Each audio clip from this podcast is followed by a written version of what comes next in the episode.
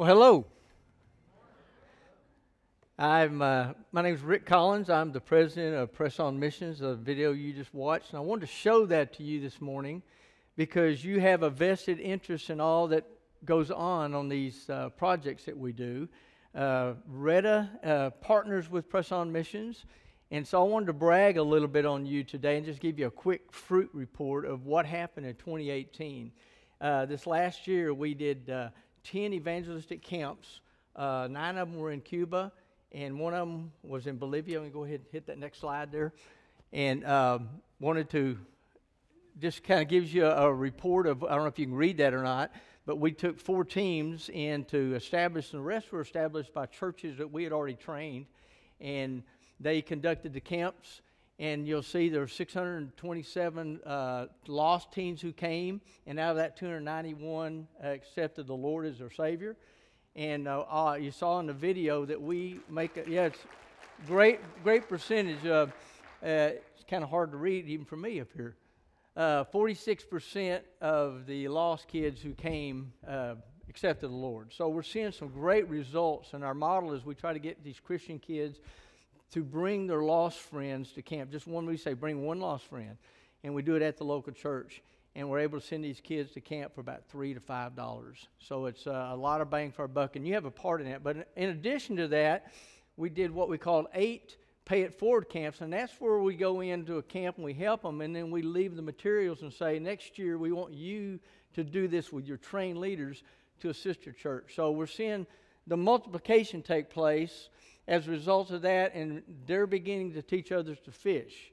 And so instead of us having to go back in with a team to do it, they're taking their trained leaders and do it. In addition to that, we had 13 discipleship retreats that we help support, and that we're trying to get the kids who make decision in these e camps to go to these discipleship retreats and have a, a, a, time to grow in the Lord. And then also, we did four youth ministry retreats last year. We went in trying to equip these leaders because our, our vision is to reach, grow, equip, and multiply. And that is your fruit, okay? I don't know if you knew that or not, but you have a part in all that God's doing through Press On Missions. And I want to thank you for the support and the, the prayers that you've given to me and my ministry. And uh, I'm excited that your church still has that heart for missions because that's what we're going to talk about this morning. We're going to talk about missions.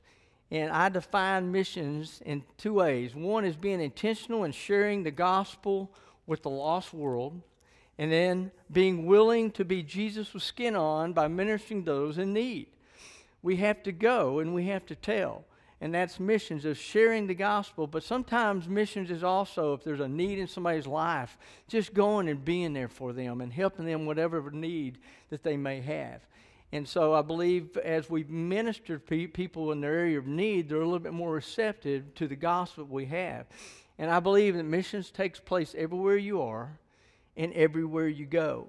And we all have mission fields in our life.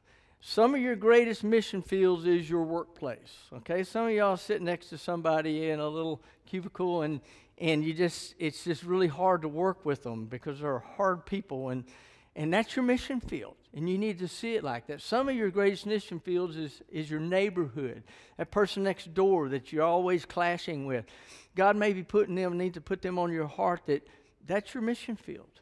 You don't have to go over to Cuba with me to have a mission field. That each one of us has a mission field. Some of you, it's your friends. You have some friends who are a little rough around the edges and you're trying to reach them, and that's your mission fields. And let's face it, some of you, your mission field is your family. Okay? Can you relate? Sometimes the hardest people to reach are those who know us the best our families. You say, Rick, I just can't, they just won't listen to me. They don't get it, and they don't want to give me time. They, you know, sometimes it's hard to minister to those people who know our weaknesses, and they see that. And we need to let them know that Christians aren't perfect, we're just forgiven. And uh, I, that's really nothing new under the sun because I found these two verses in Scripture that kind of give me comfort. In John chapter, se- uh, John chapter 7, verse 5, it says this For even his own brothers did not believe in him. That's Jesus. Even his own brothers didn't believe in him. How sad is that? We know later on some of them did because James, brother Jesus, you know, uh, became a Christian and was a, a great uh, a disciple. Uh, there's another verse in Mark chapter 3, verse 21. It says, When his family heard about this, they went to take charge of him, for they said he's out of his mind. You ever read that before? When Jesus started his ministry and started calling out disciples, his own family said, "We got he's he's lost it. He's finally snapped. Let's go get him." And so we need to understand if Jesus faced those challenges, we're going to face those challenges. So be encouraged today that this is nothing new. That those family members who don't get it, that they're hard for us to reach, there's a reason for that. That's just the way it is. And Jesus experienced the same thing, so he can he can empathize with us. And so your greatest mission field may be your family. Okay? You need to be thinking in those terms of God help me to reach that. And your mission field is on the heart of God. Did you catch that? Your mission field, whatever it is, you define what it is, is on the heart of God, and He wants to use you to make an impact. He wants to use your influence. He wants to use you to share the gospel. Now, I, I don't understand God sometimes, and if God wanted to, He could rip open the sky, He could stick His head down here, and He could just tell it like it is, and people would listen. But that's not how He chose to do it. He chose to use you, and He chose to use me. And it's not a coincidence that that person who needs Jesus is in your sphere of influence. He's placed you there strategically to reach them with the gospel and to love them and to minister to them. Okay? Not to get frustrated with them, not to write them off, but to love them, to minister to them, and to reach out to them with the gospel of Jesus. He also calls us to go to the world. He calls some people out to go to other countries, like me, to other, other people groups. And in that case, you have really three ways to respond to that, okay? Some of you can go. Okay? Some of you can actually are able financially to go, you're able physically to go, you have the heart to go, and some of you can go to other places in the world where people are on God's heart. All of you can pray. All of you can pray, and I'm going to share with you in a minute uh, some strength in prayer. I, I call prayer flexing God's muscles. Okay? Prayer is flexing God's muscles in another person's behalf. And so I, I count on your prayers when I go into a communist country to minister and do the work of God. And I'm counting on you to flex God's muscles on my behalf. And I've seen it over and over again that God shows up. And He does something because His people are praying. And then another role is to give. Some of you in a position to give. And uh, it's important to give to missions and to be sacrificial in that giving. Now, I'm not going to take up an offering here. Your church gives through your, your budget to our ministry so we can go and share. And everybody can give something. Okay, the widow gave the mite. And, uh, you know, in, in my case, $3 for the less than the cost of a Starbucks coffee, I can send the kid to camp. Okay? And everybody can sacrifice a Starbucks a month for those kind of things. And so your money does make a difference. Just, even if it seems insignificant to you, you can give, and it's going. God will multiply that like He always does. What I do and what other do uh, other missionaries do requires ministry partnership, so that going, giving, and praying is very, very important. This morning, I want to I want to talk to you on, on some truths that I have learned in missions I want that that I think uh, make an impact on you. The first truth is this: I believe missions is on the heart of God, and He wants missions to be on your heart. Listen to what it says in 2 Peter three nine. The Lord is not slow in keeping His promise, as some understand slowness. He is patient with you, not wanting any to perish, but everyone come to repentance. You see, the lost are on the Lord's heart. He wants everyone to come to know Him. And He wants to use us as His instruments to reach out to them. His, his command's pretty clear go make disciples. And part of making a disciple, they got to know the Lord as their Savior before they can be discipled. And so we need to go, be, and the missions is on his heart. And as a church, we can't wait for people to come to us. We can't put up, I saw y'all had two really nice signs since I've been here, and they're beautiful, okay? But you know what? The sign is not going to draw people to this church. Okay? You're going to draw. God's Spirit's going to draw, but He's going to use you to invite people and draw people. We got to go to get them here, but we have to go into the world to whatever your mission field is. You need to go there and take the gospel and the truth of the Lord. I believe that a, uh, a missions helps a church stay outward focused. Churches implode, they implode when they're inward focused. Okay? When you, all you think about is what's good for you, your church is going to implode. But if you want your church to grow and thrive, look outwards. Look out. Be involved in missions. And I, I'm great, grateful that this church has had a heart for missions and has a heart for missions.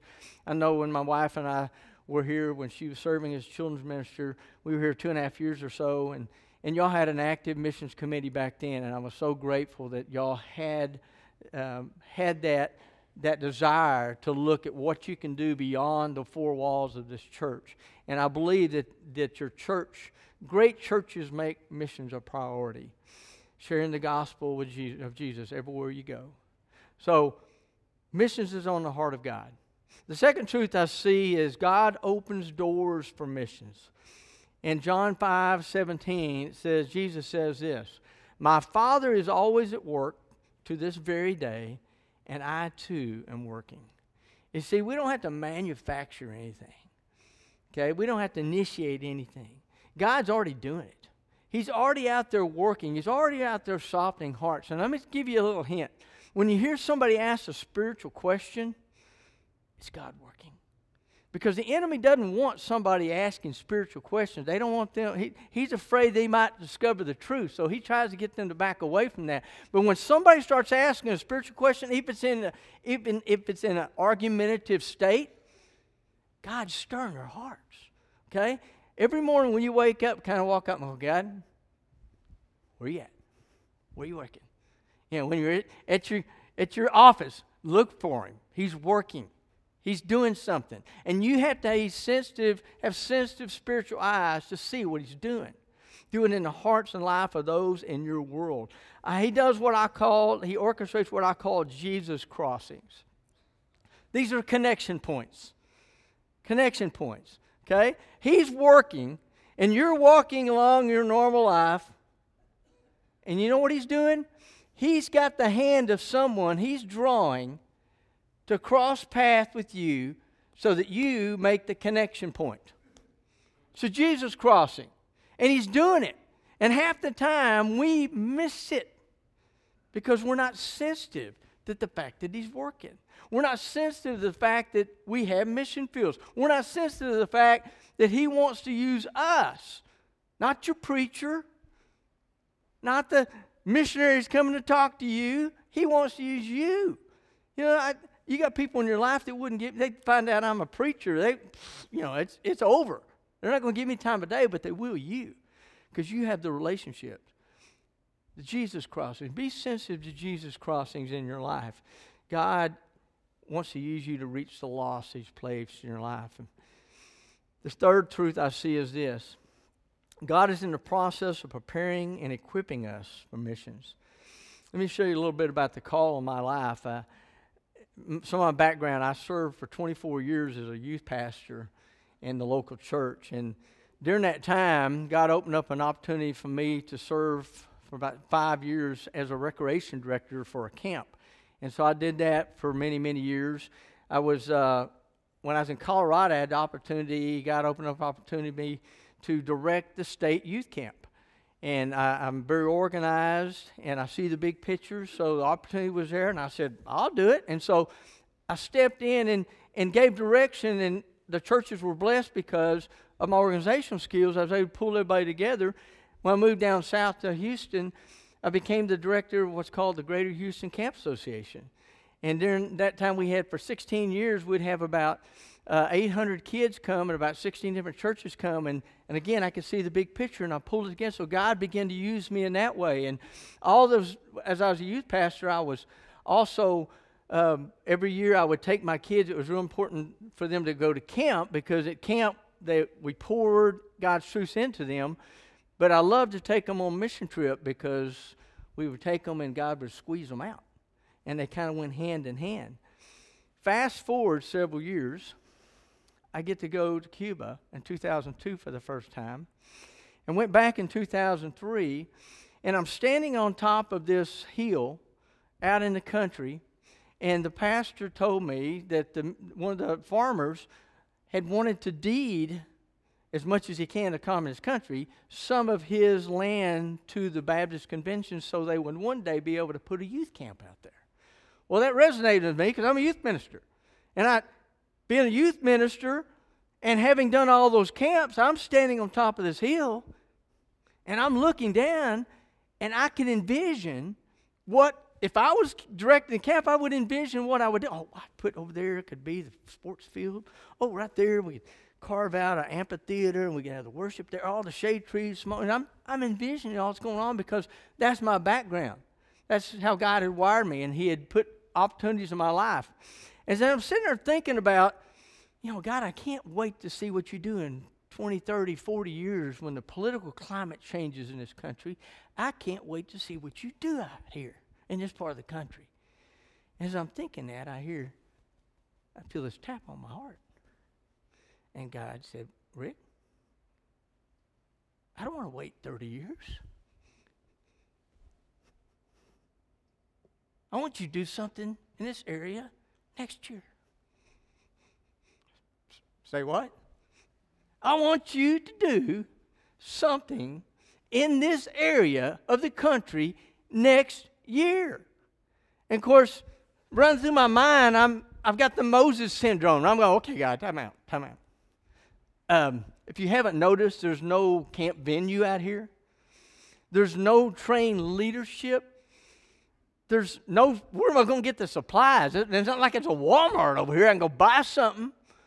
Um, got. Also, I'm, I'm in a communist country.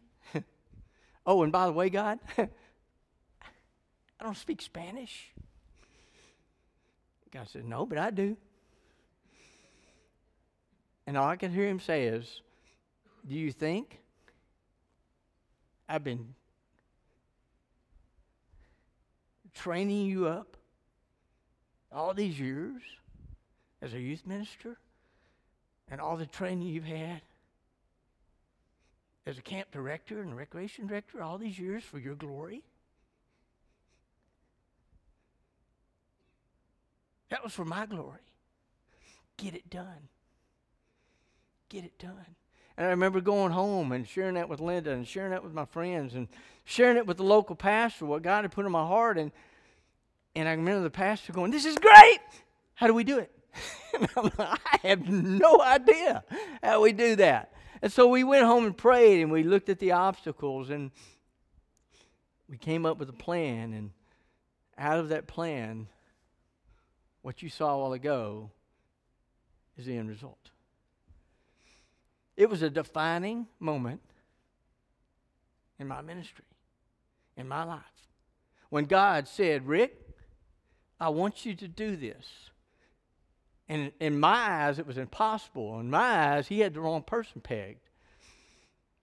But had I said no at that moment, more than likely, all the results you saw up on the screen today wouldn't have happened. See, when God speaks, He equips. He's equipping you in how you're wired to do uniquely and authentically what He wants you to do.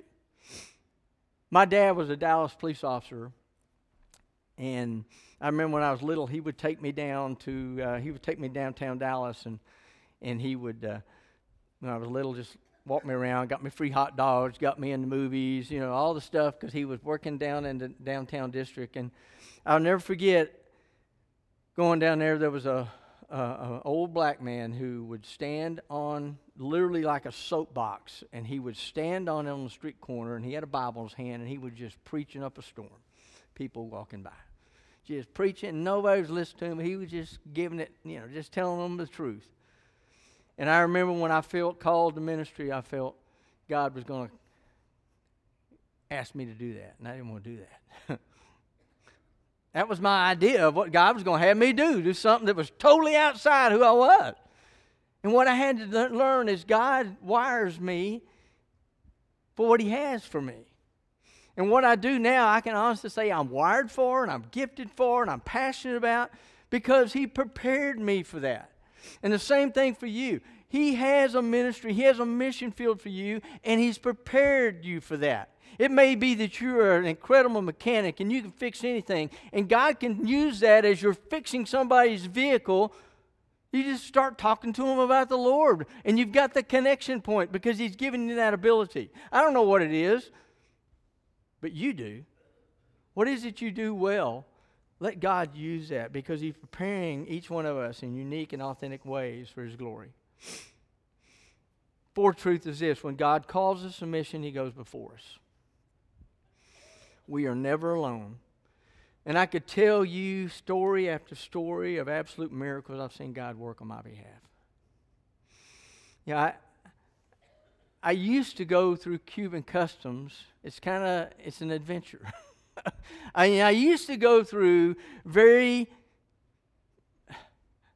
kind of nervous like, you know, going to the communist country, I'm taking all this stuff, and, and, and I'm probably not supposed to have this, won't have a permit. And I used to go through, and I knew I had to get it in.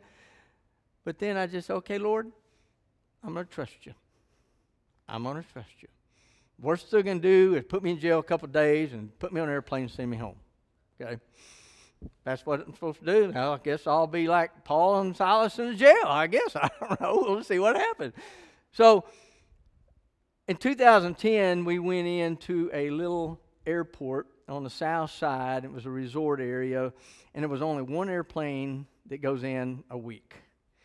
And the the customs agents are usually not Christian because if they know they're Christians, they won't give them that spot in customs, okay? Because it's kind of an anti God government mindset. And so if they know they're a Christian, they. So they up for the job, they just don't say I'm a Christian. But there's several times I've gone through and I have my Bible in my backpack and they, you know, going through, they see your backpack and they want to see and they open it up, you know, and they want to see what you got. And, and I've had them pull out my Bible, look at it, look me in the eye and say, Bible.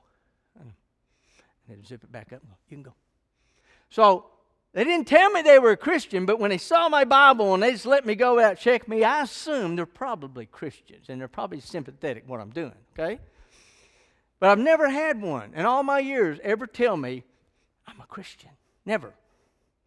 So we're going through this little town, Manzanillo. There's only one plane comes in a week, which means these customs agents are salivating over any contraband that they can get. I mean, they want to see what you got and they want to take it if they can take it. So I go in and I'm we go through Canada that year, and there's long stories, reasons for that. But I won't tell you later. We're the only two, me and my friend are the only two Americans on the plane. And of course, not only is it contraband, American contraband, woo! They're going crazy. We got some Americans here. Let's go see what they got. So I get my stuff. First thing I come right through the gate. First thing, immediately, they get my passport. Americans. They go, What are you doing here? I was invited by the Baptist Convention to come do a youth ministry conference. I have a religious visa, I have an invitation, and these are my supplies. That's my spill. Guy goes, Okay, when you get your stuff, come see me. Okay? So I know the, I know the routine been there enough to know the routine. You're going to get your stuff. You're going to go stand in line, a little stainless steel table. When it's your turn, you're going to take it up there. You're going to put it on the table. They're going to dump everything out. They're going to start trying to see what they can take and what you can keep, and you're going to try to defend what you're taking. I mean, it's just a game, okay? And I know it's it's them kind of flexing their muscles like, we're in charge. We're in charge. Okay. So I get my stuff, and I walk over, and I'm second in line, standing there, waiting for them to check my stuff. And I see this officer who came up to me before. He's in the back room and he's going, Um, so I get my stuff and I go in the office. Empty office. There's a wooden table on the uh, desk in the office. There's nothing on the walls. There's nothing else in the office. And I'm hoping he doesn't have. I'm hoping he doesn't have a rubber hose back there. Is what I'm hoping. Okay, but he says, "Put your stuff on the table." So he puts the stuff on the table, and he looks me in the eye. And he says, "Now tell me what you're doing here again." Go through my spill. I'm invited by the Baptist Convention to come to a youth ministry conference for the Baptist youth ministers. I have a religious visa. I have an invitation from them, and these are my supplies. So he opens up this big 32 inch bag, just stuff full of stuff in there. And I had some recreation stuff, and as he's opening it up, it's stuffed in there, so things are popping out. But I had brought in 200 CDs with some Bible studies and things that were going to aid the youth ministers. And that's kind of a no no because they see multiples of anything, they freak out. And when they see things on a CD or flash drive, they really freak out because they think the Americans are bringing in propaganda to overthrow the government. Okay, so they're they're already skeptical. So he's looking. He opens up this bag, and he's looking down at the bag, and this stuff's popping out. And then he sees those CDs, and his eyes get real big around, and he's looking at the CDs, and under his breath he says, "This is too much." if they see this, they're going to confiscate.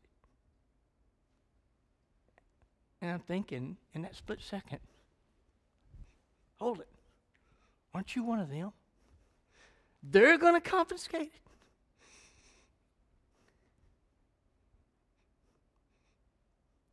And before I could say a word, he looked me in the eye.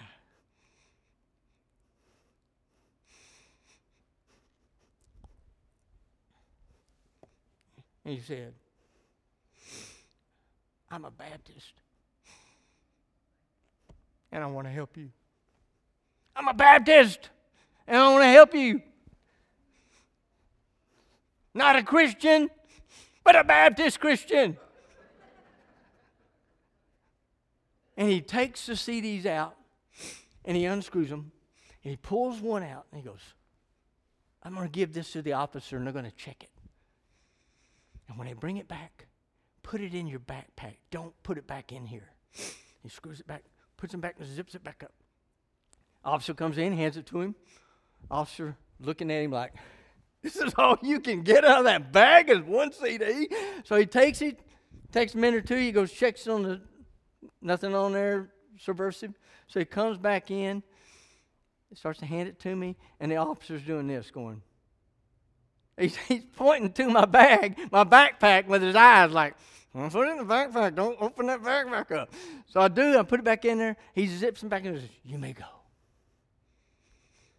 When God calls, He goes before us. I just returned three weeks ago from going in. We were doing a retreat for some leaders, and we were expecting 200. And so I had to take a lot of stuff and I had three bags, actually I had four bags of supplies. And coming through, they marked three of them. So I knew three of them were going to get checked. So I got my team out of the customs area with the things that weren't going to be checked, expecting to go through this little routine again. And usually, okay, watch the tax. You know, it's, it's a game and you kind of play. So I'm, I've got the idea, okay, God, I know you get me through, so I'm just trusting you. I got to have these supplies. You know what we're doing you know, bless us with your presence and influence on these leaders, these customs officers. So I got my team out within an hour. They're out. And for the next four hours, they put me in a line with the stainless steel tables. And I could see the stainless steel tables. I could see them checking people's stuff. And I'm standing in line. And for an hour, we're navigating what we're going to do, and I'm trying every trick I know. What's the tax? Oh, we're a church. A sympathy card. I've tried everything, and this guy, he won't. He won't budge. And he looks at me and says, "We're going to have to confiscate your stuff." And of course, my heart just sank. Thinking, no, no, what, what's the tax? He won't budge. So he tells me to go get in line. So it's taken me an hour to process to this point. For the next three hours, I'm standing in the line, two people in front of me, and I stood there for three hours and never moved an inch. Okay? Three hours.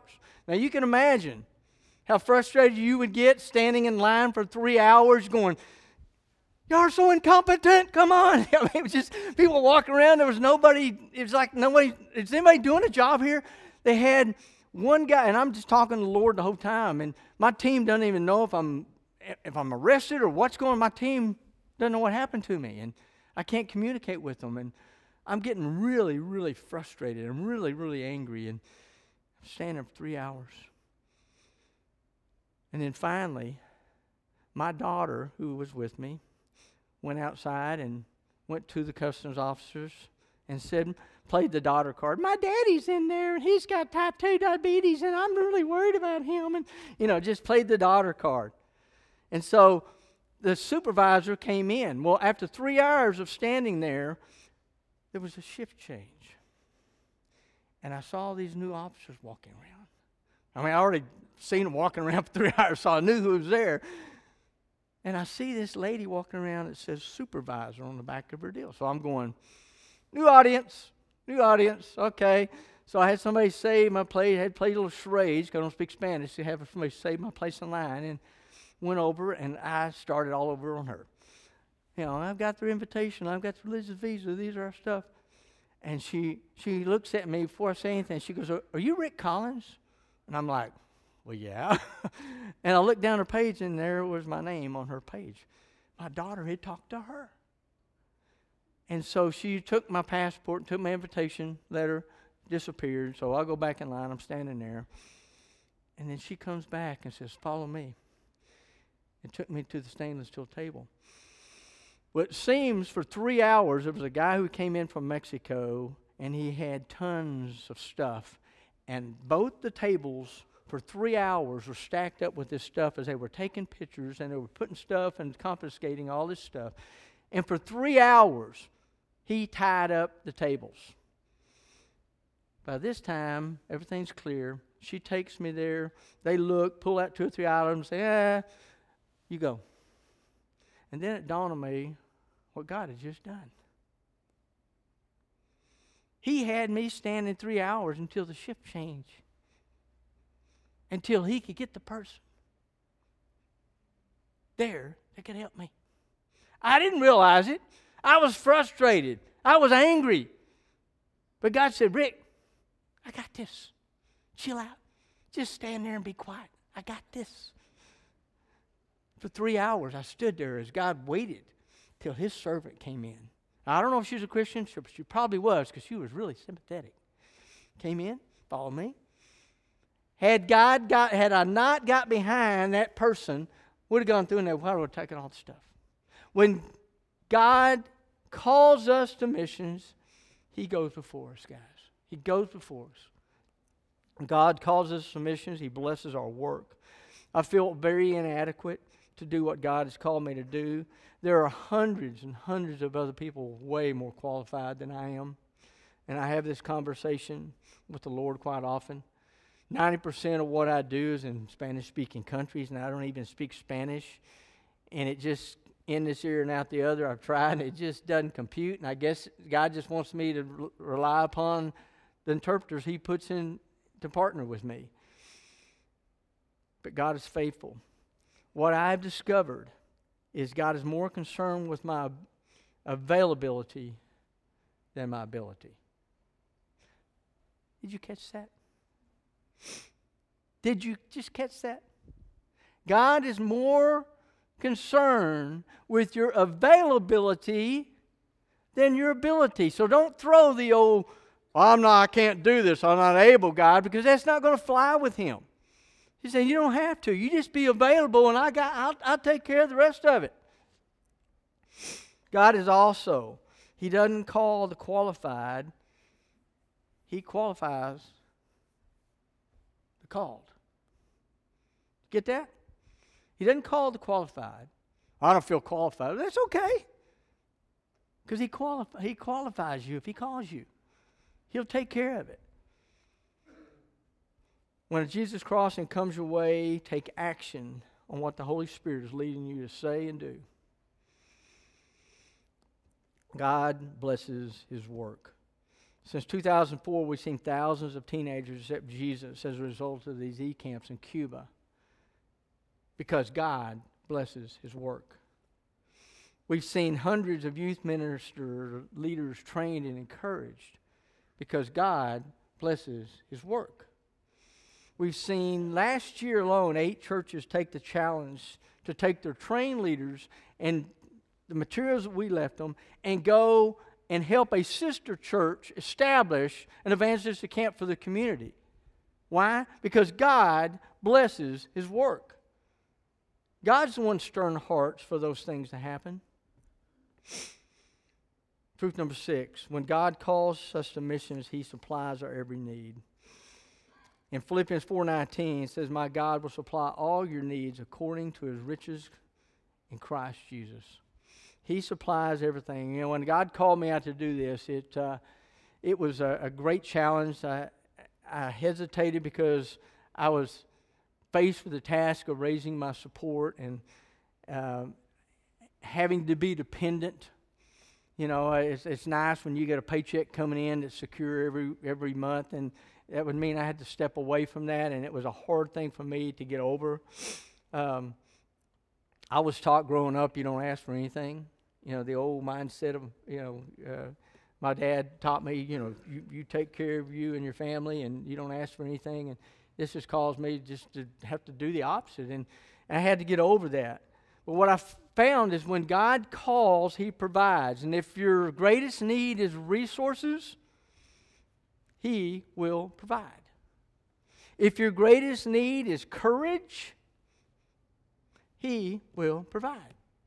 If your greatest need is opportunities, He will provide. If your greatest need is strength and stamina, and sometimes I find that being my age, getting out there running around with those kids, how do you do it? And I'm going, because my greatest need is strength and stamina, and God provides.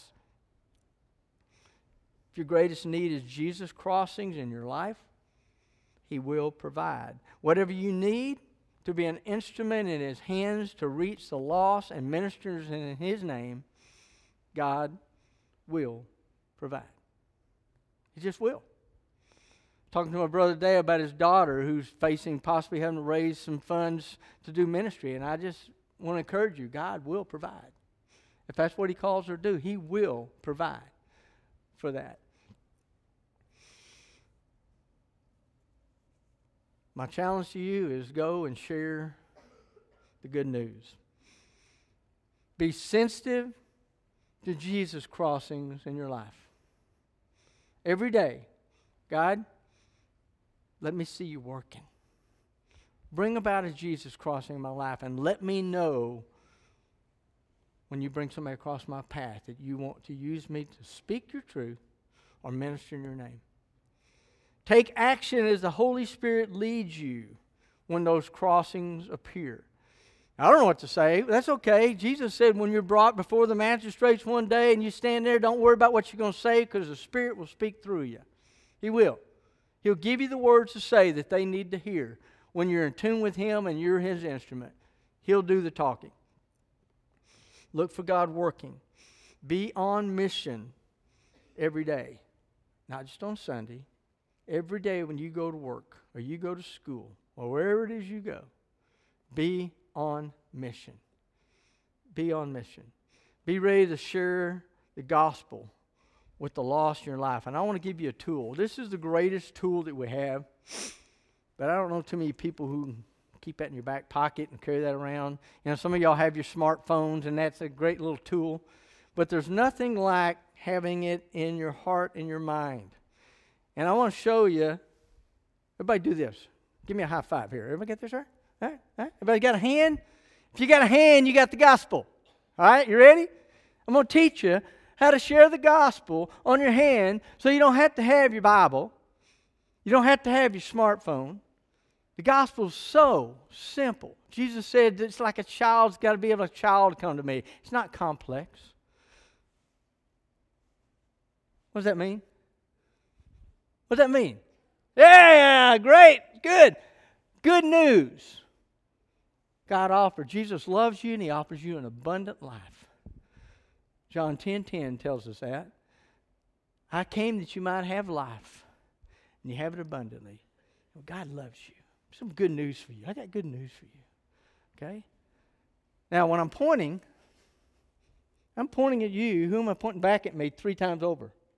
Okay? Pointing one at you, but it's the three coming back to me. And that the point on that is we are all sinners. We're all sinners. And uh, uh, Romans 3.23, for all have sinned and come short of the glory of God. We have a problem. God loves us. He's got an abundant life, but we got a problem. We're sinners. And sinners separate us from a holy God. But the central truth, middle finger, the central truth of the gospel is Jesus paid it all. He paid everything we need. Romans 5 8, for God demonstrates his love towards us, and that while we were yet sinners, he died for us. Jesus is God's provision. We're separated, but Jesus came and He died for us on the cross. It's the central truth of the whole gospel, the whole Bible is Jesus. Is God's answer. He's a solution for us. And then we have the ring finger here. And the ring finger involves a relationship. The relationship is He must be our Savior and He must be our Lord. If you confess Jesus with your mouth, you confess Jesus with your mouth that He's Lord, and believe in your heart that God raised Him from the dead, you can be saved. You must have a relationship with Him as your Savior, and you must have a relationship with Him as a Lord. And that word Lord means boss, saying, God, you have a right to come and have an impact in my life and direct my actions, the relationship. But then we have a little finger here and it just requires just a little bit of faith. Just a little bit of faith. And that's a free gift by God's grace. It's a free gift. It's not something we can earn. And we find it in Ephesians 2 8 and 9. Just by grace you've been saved, not of yourself, is a gift of God that no one can boast. Just a little bit of faith. You don't have to be able to prove it on paper. Yeah, I don't understand how you can flip that light switch and everything comes on, but it happens. And people will just need to know that I can't tangibly prove everything to you, but I got to have faith that Jesus is who he says he is. So, my gift to you today is a challenge to you to be on mission, to go out and go after the people in your life be on mission, be sensitive to Jesus' crossings in your life, be used by Him in authentic ways, in the way that He's wired you in your mission field, and make an impact. But I also have created these little cards that have the five fingers, the five truths. There's on the table over here in the corner and a table over here in the corner. I challenge you to get one. You can learn that in five minutes. Okay? And the gospel is always with you, and it's so simple. Okay? Good news. God loves me. I'm a sinner. Christ died for me. I must have him ask him to be my Savior, step out of heaven into my life and be my Lord, and I've got to have faith. Simple. Simple truths of the gospel. I'm going to ask you to bow your head for it with me, if you will. This morning, I know I've spoken mostly to Christians. And I'm going to ask our ushers to come down, I mean, our greeters, um, our counselors to be down front here. And this morning, there's two-fold invitation for you. First one is to those who do not know the Lord. Maybe you stepped into this place today and you think you just randomly stepped here and came here, but that's not what happened. God drew you. This is a Jesus crossing in your life. God brought you here. His he loves you so much. He doesn't want you to perish, He wants you to know His truth. And He's drawn you to this place today to hear the truth of His gospel that there's good news for you. Yes, you're a sinner, separated from Him, but He sent His Son, Jesus, as your atonement. And you must receive him into your life and confess him with your mouth and believe in your heart that he says who he is, who he is, and have faith in that. And maybe today it's your day to come and confess that. And there'll be a counselor down front here that can pray with you and you can call upon his name, ask him to step out of heaven into your life. That invitation is for you today in just a moment. The second invitation is for Christians. Maybe you have been really lame at being a missionary in your mission field. You've written off people in your work, you've written off people in your family, you've written off your neighbors as untouchable and never reachable. But let me tell you, God has long arms. And God is working. And I ask you to pray that He would allow you to be part of His work, that you would have a new realization of the mission field that He has placed around you and how He wants to use you, your abilities, your gifts, your talents, how He's wired you to be authentic, to share the love of Jesus with those around you in your mission field. And also, how you can minister to their needs and love on them and be Jesus' skin on with them. So maybe right where you are, you just take just a moment just to pray and ask God to renew you. And it may be what you need to do can't be done where you're sitting. Maybe you can. Maybe you can right, right where you're sitting, you can do that. But maybe God impels upon you just to come to this altar. That's between you and the Lord. So the altar is also available to you along with the counselors down front. So I'm going to ask you to join me in standing. And as the uh, praise band sings, you make decision God puts on your heart.